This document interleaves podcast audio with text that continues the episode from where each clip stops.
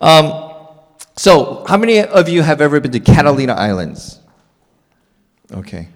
So it's 22 miles, Catalina Island, from shore to the main line.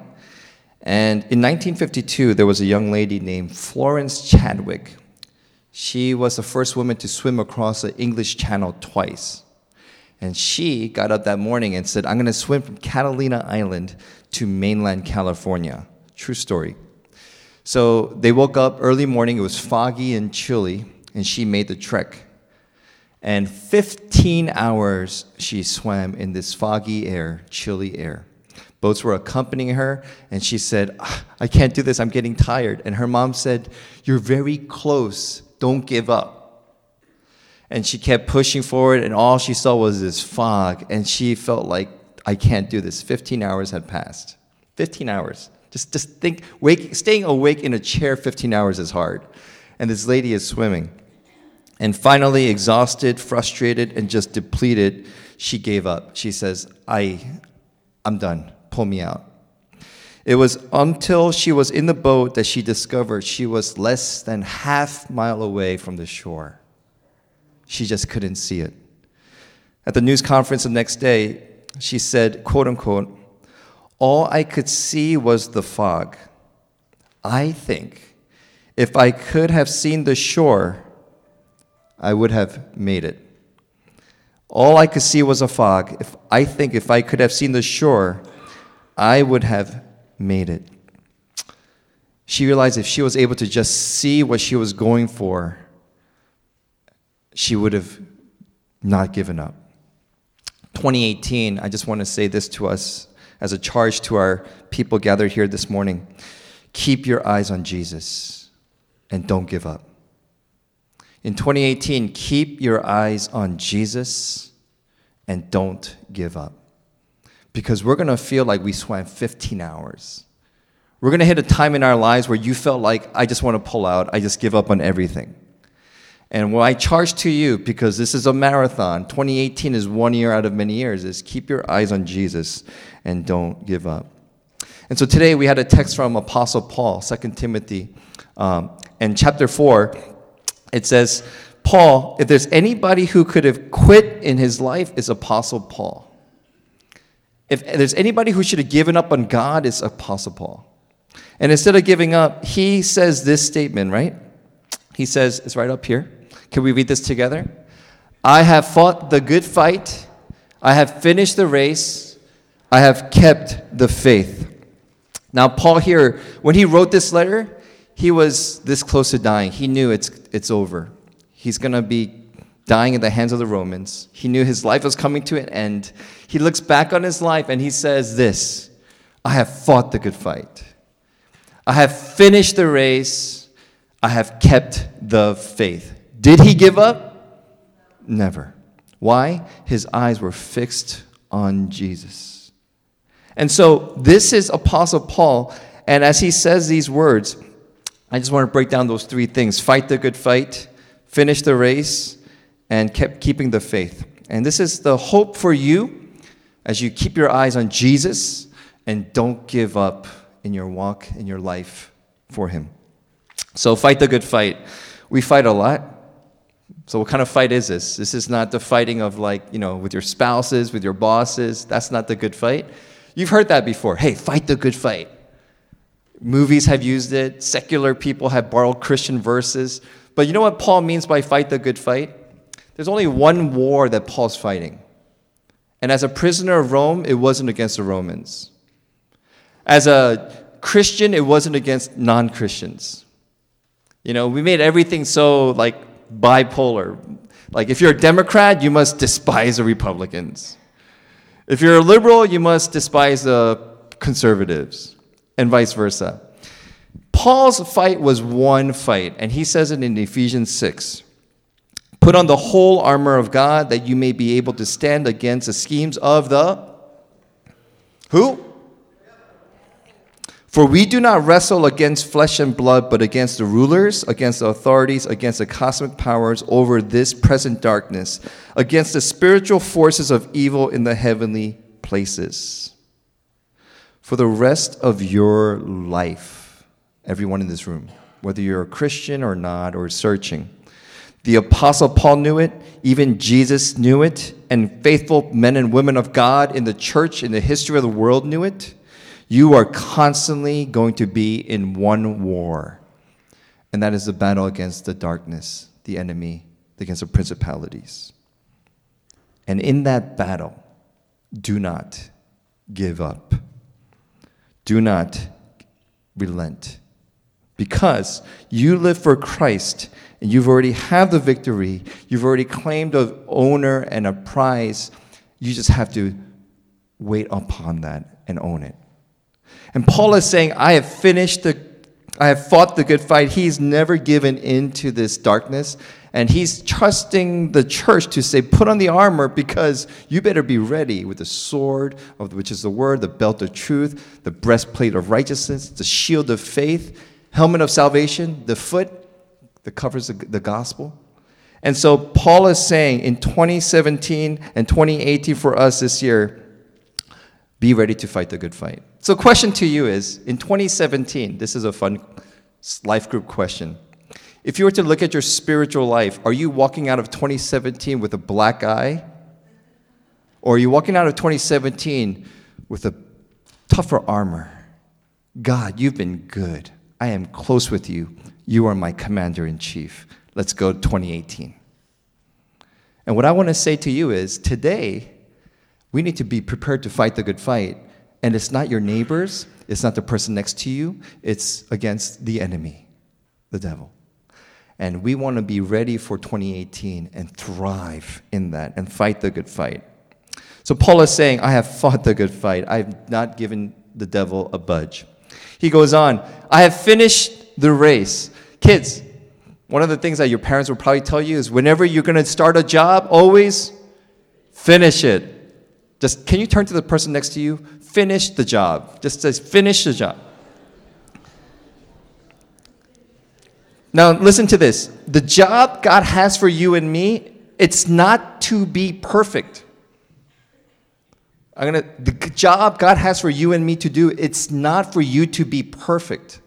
That was Jesus' job. He was perfect. The job God has for you and me is not to be victorious. That was accomplished already on the cross when Jesus died and rose again. Here's a job for you and me. Our job is to run and live in such a way, aiming at the prize, that we could finish this race strong. That's it. Your job is not to be a righteous, legalistic Pharisee.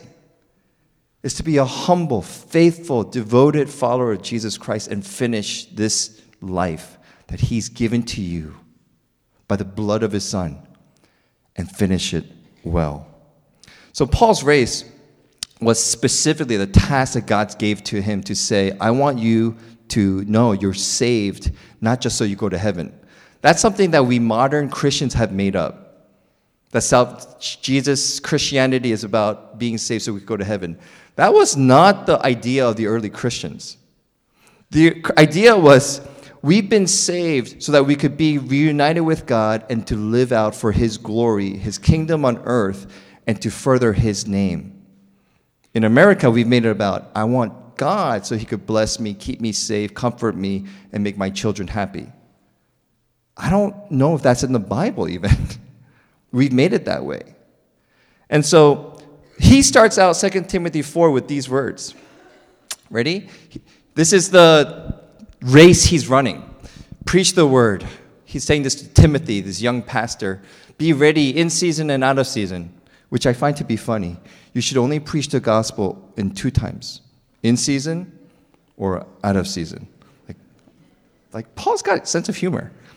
Reboot, reprove, rebuke, and exhort with complete patience and teaching. For the time is coming when people will not endure sound teaching, but have itching ears. They will accumulate for themselves teachers to suit their own passions. In other words, they'll make truth up. Whatever makes them feel good, they're going to go with that and will turn away from listening to the truth and wander off into myths. As for you, always be sober minded, endure suffering, do the work of an evangelist, fulfill your destiny. Sorry, too much Star Wars. Fulfill your ministry. Isn't that cool? Fulfill it. Your job and my job, we were saved for a purpose. And the finishing this race well means we have done our work of living a life that proclaims Jesus Christ in word and deed. And the church said, Amen. Paul is ending his life in a prison and he's saying, I finished the race. I'm writing this letter on my final days. This is finishing strong. You have been saved for good works. You're not saved by good works, but you have been saved for good works, which is to proclaim Jesus Christ in the world. And so, this is what the church today, I think, has gotten off track. The world knows the church has become way too political about just one thing, it's about damning people, condemning people. And I like what the world is saying. Tell us what you're for. Don't tell us what you're against. And Jesus is saying, I'm for abundant life. I'm for renewal. I'm for forgiveness of sins. I'm for defeating death. I'm for ending disease. I'm for ending injustice. I'm for proclaiming God's glory on earth so that there is no sin or injustice that's going to rail against the weak. And God is raising up an army. And so in this, we place ourselves at God's hand and say, Help us to finish this race. When we make Christian life about our family comfort, you have forgotten the race and you are not finishing your race strong. Are you saved? By the grace of God, you are. But you're not running this race strong. Running this race means living out God's purpose for your life and your family in 2018 and rest of it. Lastly, he goes on he says, I have kept the faith. Can you say to your neighbor, keep your faith? What does that mean? What does that even mean? Faith is simply this I trust and I cling to Jesus Christ as my confidence. I surrender to him, I cling to him, I hold to him. I have not wavered, and this faith it's a gift from God that holds me together. The faith itself is a gift from God. And so I was thinking about faith, and I got so encouraged by this. Can you raise your hand? This part, just be candid. How many of you just have failed in one way or another throughout your whole life, morally, um, business wise, spiritually? Just if you failed in any way, can you just raise your hand? And can you turn to the person next to you, by the grace of Jesus Christ, it's okay to fail? Just And I am so encouraged that Paul says, I have kept the faith. Because I'm thinking, when I look at Hebrews 11, the hall of fame of these great people, look at the people that they list. You ready? First guy, he had this beautiful wife, and he was so afraid that someone might kill him for his wife, he lied about his wife and said, She my sister. She ain't my wife. Twice. His name was Abraham. Next guy was this covenanted guy. God blessed him. He was a youngest, spoiled snob who did not how to know how to treat his brothers. Look at this. Daddy loves me the best. His name was Joseph. this next guy murdered somebody and instead of facing up to it, runs away for 40 years. Hides a dead body and runs away as a criminal. What's his name? Moses. Israel is listed in the Hall of Fame as they were traveling through the desert. What did they do? Merely worship a golden calf? Samson is listed in the Hall of Fame. What did he do? Slept with a prostitute, got drunk, womanized, let his anger take over him. David, an adulterer. Look at this guy. He's not in the Hall of Fame, but we know him.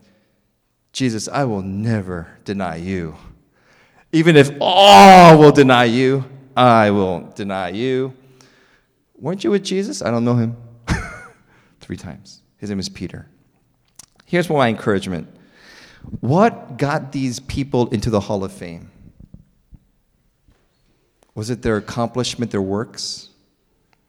You know, when you look at it, Hebrews writer says they received faith So that's their part. They clung to the Lord even their failures. And that's our application.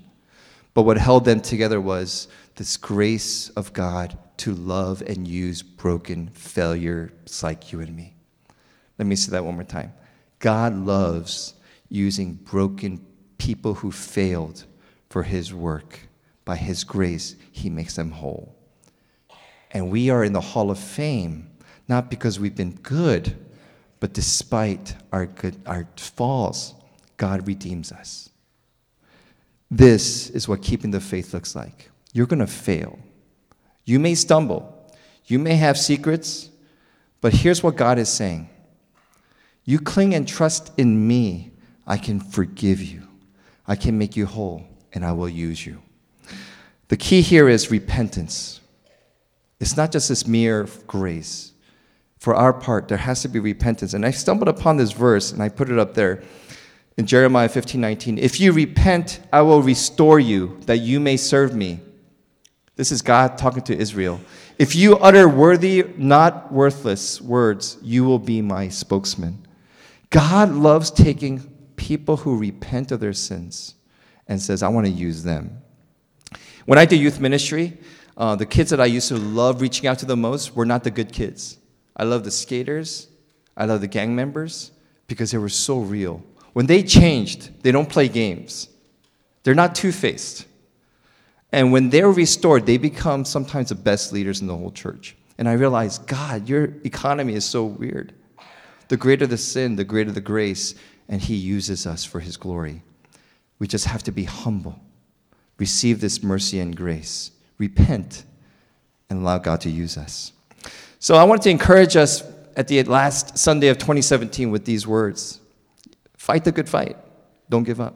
Finish the race. Don't give up. Keep the faith. Don't give up. And I started out with a swimming story and I'll end with a running story. There was a man named Jim Ryun. Does anybody know Jim Ryun, the world record holder, 1970s Olympics? He was set to win the Olympics in 1972, I believe. He ran the 1500. He was in the pack and he ran. This is the guy who held the record for the fastest 1500. Guys, he was a lightning bolt. So everyone's like, Jim Ryun's going to win. Guess what happened after the first lap? In the crowd and the pack, he tripped, rolled, and fell.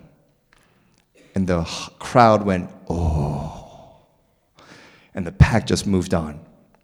Now, Jim Ryun had two choices just sit there and get angry all this hours of days of effort, meaningless. Two, just go home. You know what Jim Ryun did that made him a legend and why we're talking about him today? He got up, brushed off his scratches in frustration and anger, and he kept running. And this is what a pastor named Gordon MacDonald says, and I'll use his words. Rather, he seemed to have had only one thought that eclipsed all those possibilities I've mentioned getting up and running again, finishing. Even if he couldn't win, and that is what Jim Ryun did, he got up and ran again. Others won medals, but Ryun won a large measure of respect when he determined to finish the race. Many biblical challenges call us to a performance in the Christian life worthy of a medal, but underlying all of those encouragements is an even more important one finish the race. If Jesus Christ has bought you by his blood and death and his resurrection, you have a race. Can you just say that? I have a race to run. And all God is saying to you is 2018 is one year amongst many that He wants you to be stronger, faithful, humble, and doing it for His glory and finish your race strong, no matter where you've been in 2017. None of us in this room have gotten to this point because of our righteousness, but because of Christ's righteousness. And in Christ, we can't get up, we can finish the race, and we can finish strong. Proclaim Christ. Make God the center of your life and your family's life and watch what He's going to do in your life in 2018. Amen. Let's pray. Lord, Thank you for your grace.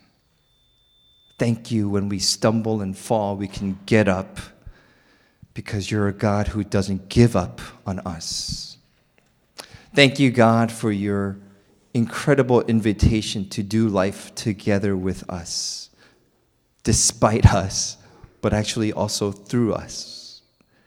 And so, Lord, I don't know what 2018 brings, and I'm neither an optimist nor a pessimist, but I trust you, and we cling to you. And we love what we see in Paul that at the very end of his life, we want to be able to say the same thing. That God, we could look at you and say, God, I have fought the good fight. I have finished the race, and I have kept my faith in you. Let that be the prayer of this community and the world. No matter what trials may come, help us to get up and finish strong with your help.